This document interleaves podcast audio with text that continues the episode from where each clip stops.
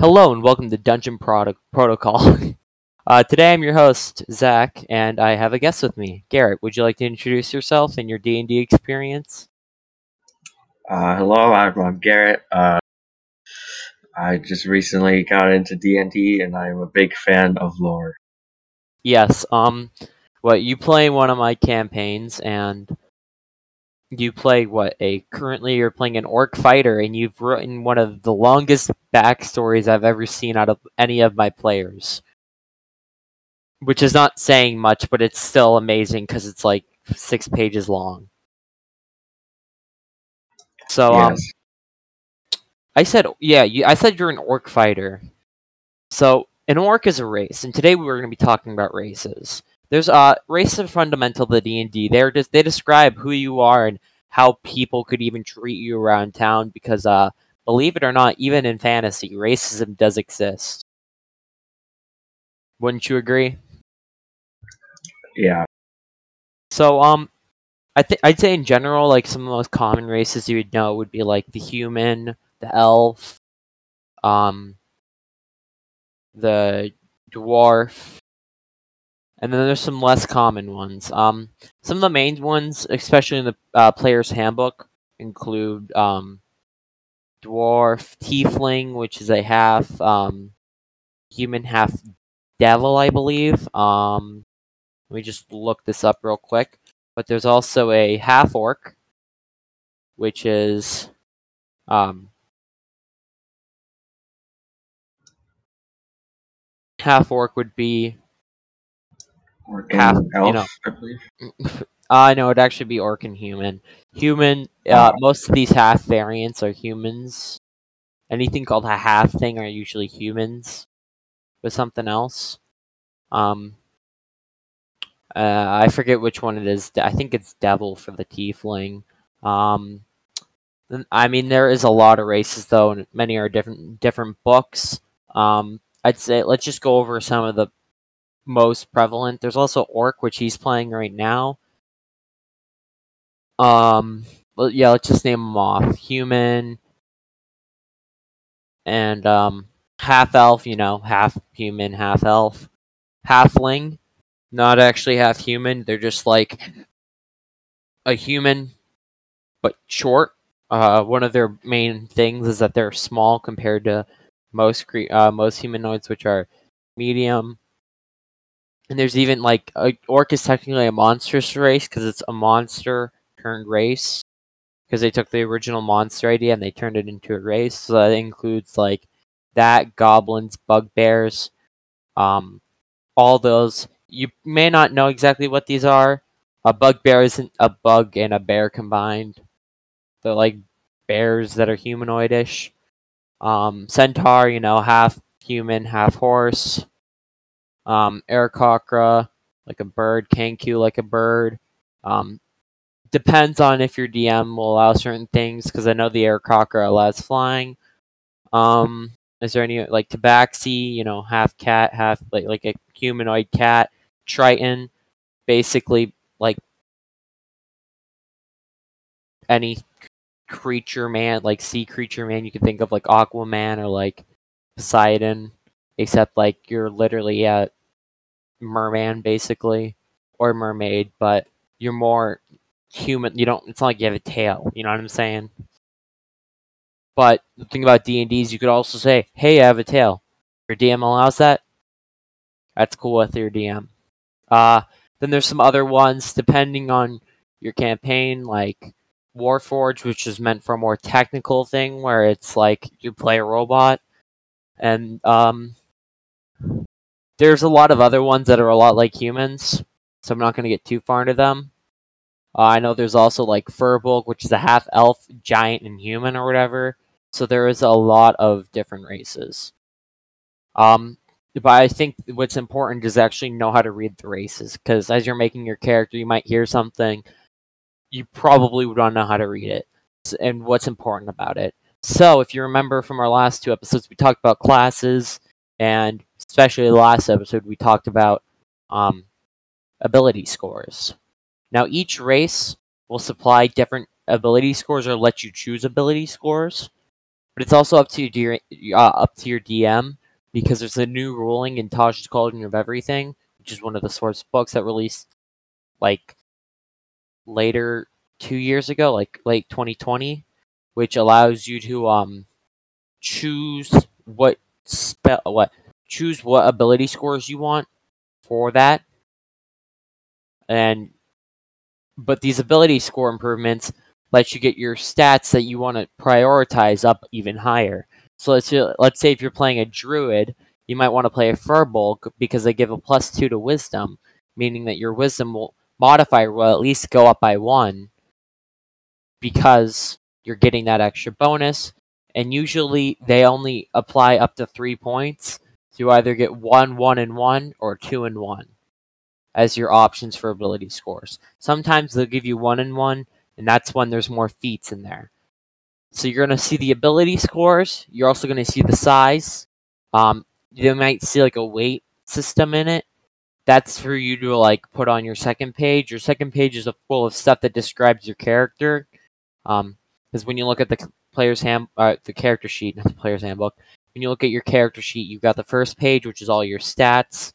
Second page, which is all your um character information, backstory, lore, and the third page, which is usually like spell casting. And you can have many third pages depending on what you're playing and stuff. We're not going to get too far into that yet. What we're going to talk about is that there's age, uh, alignment, size, uh, and speed. Those are some of the easiest ones to figure out where you put, because, or at least some of the most different, um, because they all go throughout the character sheet. Generally, speed will go in the speed spot. Uh, if you have a flying speed, just differentiate the two. Um, alignment can go in your alignment, but you don't always have to follow it. It's just a general guide of like, oh hey, orcs are generally evil. But you're playing a good orc, aren't you, Garrett? Uh, yeah, chaotic good. Yeah. So it's really up to your character, because saying one race is evil is kind of also racist, and when you don't need to be racist. So, but that's a general description of like what they're based. It's it's a stereotype. But yeah, there's the weights that basically it all tells you how the average creature of this hum like of this species is built. And then there is your abilities. Oh, and you also have uh you also gain language proficiencies, which go at the bottom left of your character sheet, either under if you're using like a digital one, there might be options that say like language or tool proficiencies, or the standard paper one will just have other proficiencies. That's where you just write down your languages that you know. Um, but most of what you're gonna get from these races are your abilities. So after you get all the stats, you know, you kind of choose your race based on what it has in stats wise. You can look at your abilities and they usually the way it's always formatted is you got like the bold letters or whatever for the um name of the ability and then it has the description. So if like let's say we were looking into Dragonborn, you'd gain Draconic Ancestry and Breath Weapon. What this allows you to do is choose a type of dragon you came from and get a breath weapon from that type. And then that also does damage. So you basically gain damage resistance, as in, let's say if you wanted to play a, um, let's say your typical red or like gold dragon, their fire, their damage is fire, and they do they usually blow or you know breathe fire in a 50 or in a cone, which all the specifics isn't. You don't need to know all the specifics of that right now, but you know like you think of a dragon, you think of something that blows like breathes fire pretty large. You do it at a smaller scale because you're a humanoid. You know, you don't have that big of lungs and stuff. Don't want to really explain why that is, but um, and you just get, you have that breath weapon you get from it, and you can use it usually when you get stuff like this. If it isn't a simple melee attack, when you get an actual intricate attack or feature, it'll usually say once per short or long rest. What that means is that every time you complete your day in the game, which is when you regain all your hit points and uh, spell slots and stuff, or whenever you complete like a short rest, which is like when your party decides to take an hour to uh, recover some lost hit points, you could regain that. And what these do is they can either do damage or some let you some features let you fly or attack or but the fly ones are generally banned or some give you advantages on saving throws like Fey Ancestry, which is from elves, which can give you um, the advantage against being charmed. You can't be uh, put asleep, or you get in, like interesting things like um, the lack of sleep needed. So like elves get trance when they only need four hours a day from the regular eight. Um,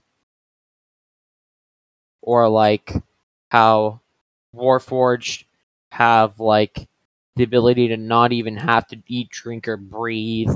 There's a lot of interesting parts about this. A lot of it is more roleplay and adventure based, less combat. But you still can find the combat. Just generally, the combat is used for like either one time things or not as effective as just doing your main thing because they're not meant to be. But yeah, like and you can also gain skill proficiencies, which go with your ability scores. So, like elves are very uh, perceptive. Um, and then there's just, I mean, those are the main types of features. So, do you want to say anything, Garrett? Uh, I don't think so. Um, so yeah, that's basically race is very summed up. Uh, there's a lot of special things, important things, like dark vision's always a common one to have, as you uh, tend to try to, you know, want to see in the dark. Um, usually humans and stuff, like a general human, actually has, um, hmm, where is it? One sec. Human is one of the interesting ones because, as a features, it gets none but its ability scores is plus one in everything. So it's a total of plus six points, which is some of the most points, but you only get one in everything. But let's say if you all ha- if you have odd numbers in everything, and you want to be an overall strong character, not like a min max build, well, you can bump them all up by one, and that's very good. I mean, you can just increase those numbers for free generally not saying that's the best way to go, and you know, it's kind of basic, as some people would say. Um, but I mean, there's a ton of interesting things like a Goliath is uh, has athletics proficiency, but it also has the ability to regain hit points because of its endurance. But that's only once per long rest, or short and long or long rest. My bad. There's also like powerful build, which lets it carry more as if it were a size larger, and that it's also um, inclu- uh, re- has resistance to cold damage, and uh, it's used to high altitude, including eleva- elevations above 20,000 feet. It's just stuff like okay, Goliath lived in the mountains, high in the mountains, so what they get, they are resistant to cold. It's basically the idea of the environment that your race grew up in and how they've gained things. That's why dwarves are small and strong and are like short, strong, and like big because they're like cold environments. Uh, so you want to be short and fat, like in a cold environment, and I mean they mined a lot and they had that strength. So you want to talk about any lore, Garrett? Uh, not that I can think of. So yeah, I mean that's basically races. Um, a lot of them, like some, there's a lot of options. Uh, if you're looking for races, the main books I'd say are um, Player's Handbook, Volo's Guide to Monsters, I think there's also some in like um the new Fizban's Treasure of Dragons. You get some new dragon races. Uh, some in Eberron, Rising, uh, Rising of the Last War. There's even some of the DMG, but like these are basically they complement your class. So choose the abilities that you need more of, but don't always like specify. I just say generally things that go toward your certain like class generally have features inside of them that also help. And well um there's also sub races just as there are subclasses.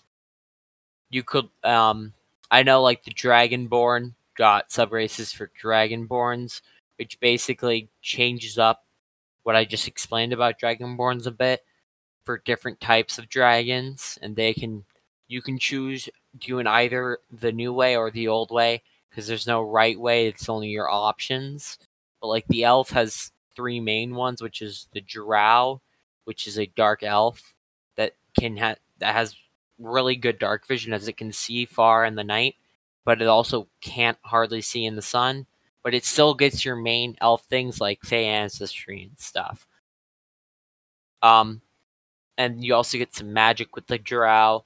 The Wood Elf gets some extra weapon proficiencies, uh, an increased walking speed, um, and the ability to like hide in forgery and stuff. And there's also like the High Elf, which gets um, wizard cantrips, I guess more elf weapon training, and um, an extra language. So a lot of these things like High Elf, intelligence and dexterity. Dexterity is for all elves. Sub races usually take the lower number that is applied and changes that. So you got like the main elf thing, and then you got a high elf. Oh, it's smarter. It's the smarter of the bunch, so it's got a bit more intelligence.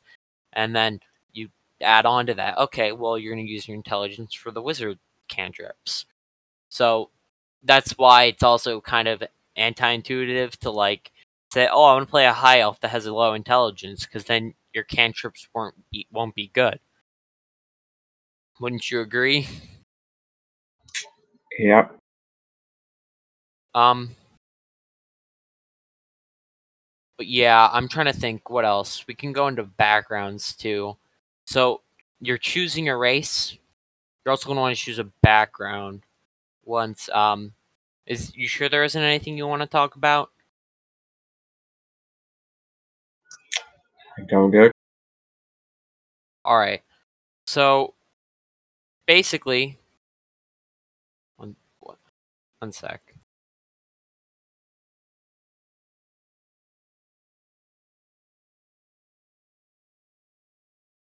Backgrounds are what your character like profession was or like what they were known for before they joined the party. So there's a lot of background. Some are meant for certain situations. Just ask your d- dungeon master what you can and or if you want to be something. Ask if you can be that. Um, and what they do is they give you uh some skill proficiencies, which are always helpful because you know those add on to your skills. So you know if you're playing a what like druid yeah, I'm trying to think like, or let's say if you're playing a barbarian or like a something that you want to have like an athletic character, we'll choose the athlete background. You gain acrobatics, athletics, you gain proficiency in land vehicles, and you get one language of your choice. And usually these also give you bonds, flaws, traits, pers- um, and uh, what personality traits, bonds, ideals, and flaws. Those you can, you know, you just read them down through the books, and it'll tell you, okay, this is your bond flaw.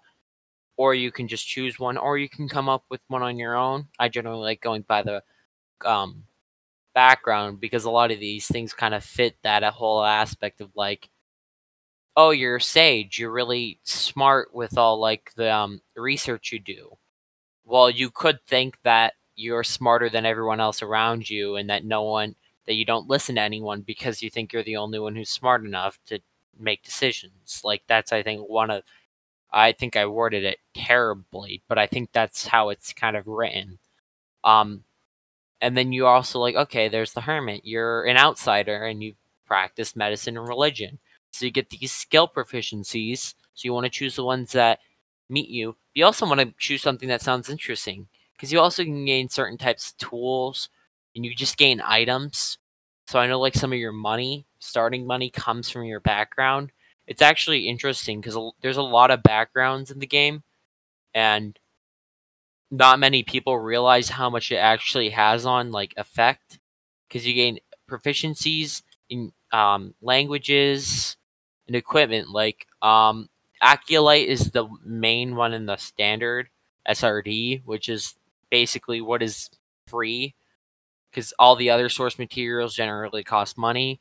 SRD is what Wizards of the Coast put out there free for anyone to use. Um, you gain a holy symbol, which it's just roleplay. Like, okay, you can add that to your equipment list, and you can say, "Oh yeah, I have this holy symbol. That's where I pray. Like that's my something I use to show that I'm my religion." Uh, a prayer book or prayer wheel. Um, and it's just like okay, so you have a book of prayers or prayer wheel, or and then you have like what, like five sticks of incest, vestments, a set of common clothes, and a belt pouch containing containing fifteen gold pieces. Generally, it's a lot of roleplay stuff. But not all of it has to technically be roleplay. Like, oh, I got this. You can also like, I know the Fisher has history and survival, but you get uh, stuff like a fishing tackle and net. Um, like and then there's usually an item that's like sentimental value, like a favorite fishing lure or oiled le- uh, leather wading boots, and a set of traveler's clothes. So generally, I think the main common ones is you get a pouch of gold pieces, and then the certain amount depends on how like how rich you are or whatever. Um, and you have different types of clothes, which determines like if you're like there's travelers travelers clothes, commoners clothes, or like a noble's clothes. You know, it kind of just or like even costumes clothes, like costume clothes. It just basically describes, oh hey, this is what you usually wear on the everyday basis. This is basically describes everything that you've done to your character because your class and your background or your class and your um race kind of build up your character with like the armor. But besides that, you're just a fighter or a spellcaster. This makes you human. This is like, oh, I'm an entertainer, or oh, I'm an athlete. Like, you see that in you. You know what I'm saying? Wouldn't you agree, Garrett? Yeah. Um, and then I also know that there's things like uh, every background gets one feature, I'm going to read the athlete one.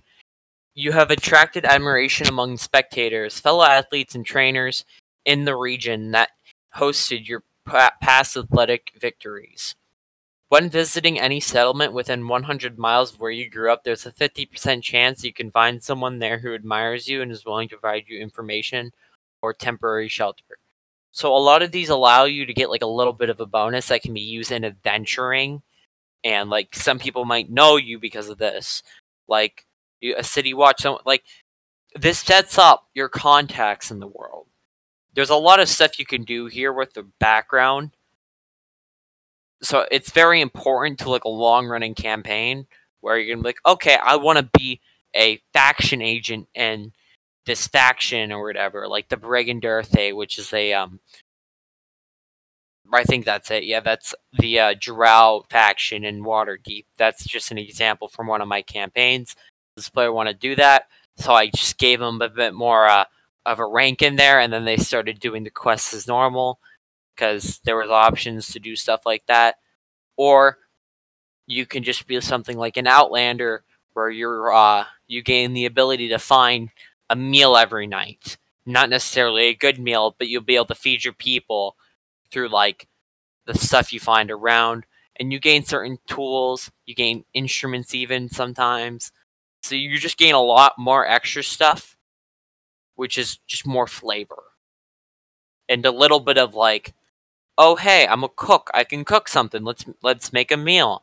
And then you can have your DM, which should hopefully know that there's and we can, you know, get more into D DM stuff after the character building part of this or season of this podcast. And then they can go into okay, let's see what we can do with cook tools because there's written stuff in the Xanathar's Guide of Everything, which you can read that and be like, oh, okay, cook's tools. You can t- cook's tools. You can roll to see how good you do. If you do this good, you can gain extra like health bonuses or something even because you have like a refreshing meal. You know what I'm saying? Yeah. So there's a lot of role play potential with these uh, backgrounds, and um, I don't really want to end this short because generally backgrounds and races there's a lot of options. Um, you can always look at like a wiki or something to find out what books have the most backgrounds. The PHB always has a great selection, but I know there's also like uh, I don't even know what this book is. I'm trying to Sword Coast Adventures Guide.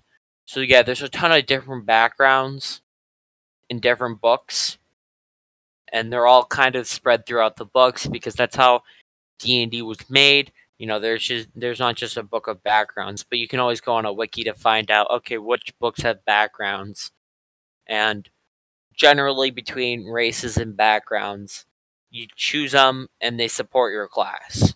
Because at the end of the day, your class is going to be what you mainly build up and stuff, as those are your levels, and then your backgrounds and stuff will be your um character flavor.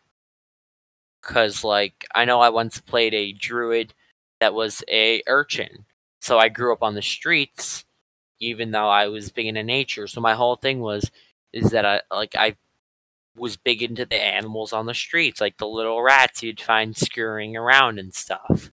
Doesn't that make sense? Yeah. Anything you want to say? Uh, I don't think so. I mean, yeah, I, I definitely agree in that your background, especially, is key into your character as a whole. Yeah, and especially writing your backstory. Um, you want to give a brief explanation on what you did with your backstory? Uh, like a summary. Yeah. And Uh, why you and like where you came with it from?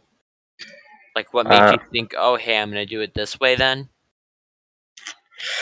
So basically, I was uh raised in like the back parts of the the like the alleyways, I guess you could say. Mind you, he is a um folk he was a folk hero, which um basically you saved your town, right? Isn't that what folk hero said? Yeah, Yeah. but yeah, there's a, a bandit gang of bandits that invaded our village. Uh, I eventually got taken into slavery, but one day uh, we got freed from slavery, and I came and slayed uh, the leader of the bandit group, and uh, that's when like my character turned, I guess, good in a sense. But yeah, So yeah, like you basically and that's like okay, so now you used you used your uh background as like an explanation for how you came and then you wrote a backstory to tie into that. And now it's more like your background explains your backstory. It's like, oh, you're a folk hero because you saved your town. Like that. But you didn't know you saved your you didn't know you were gonna write your character to save your town until you chose that background. So you'll see the benefits of each background, and that should help you decide what you want your backstory to be.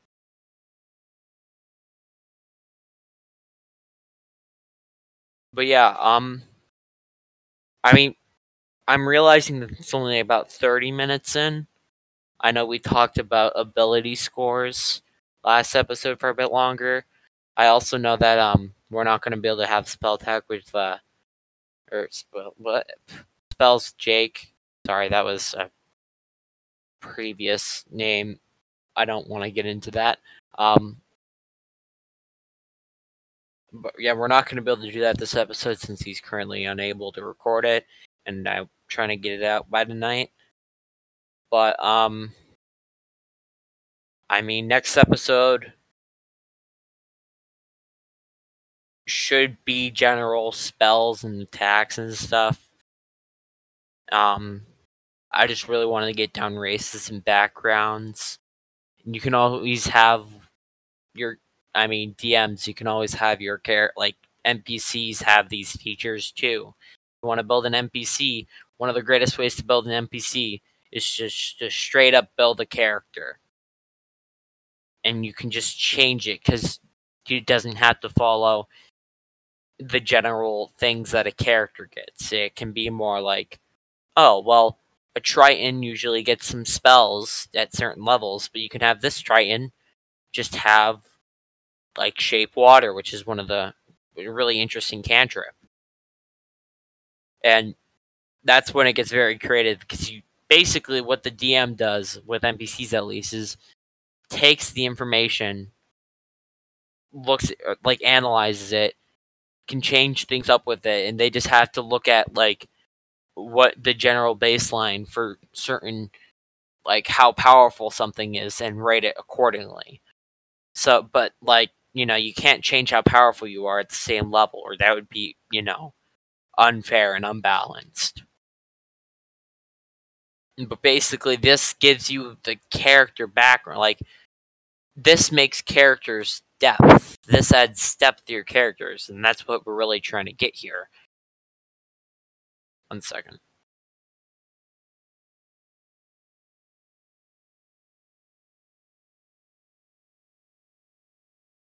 Here, can you go on about something, or do you want to end the podcast now?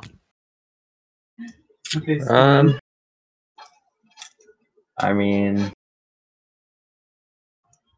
you can uh, add like the personality traits and bonds and ideals and flaws into your backstory Oh, yeah. as well. So, um, basically, each thing has. I think I talked about this briefly, but each uh, background has two personality traits, one ideal, one bond, one flaw.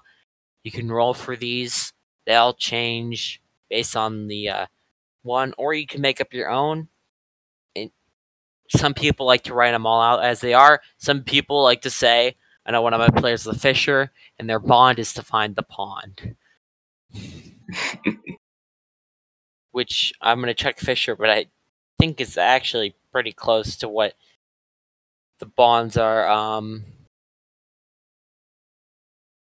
Fisher, one sec, I'm looking at it. Uh,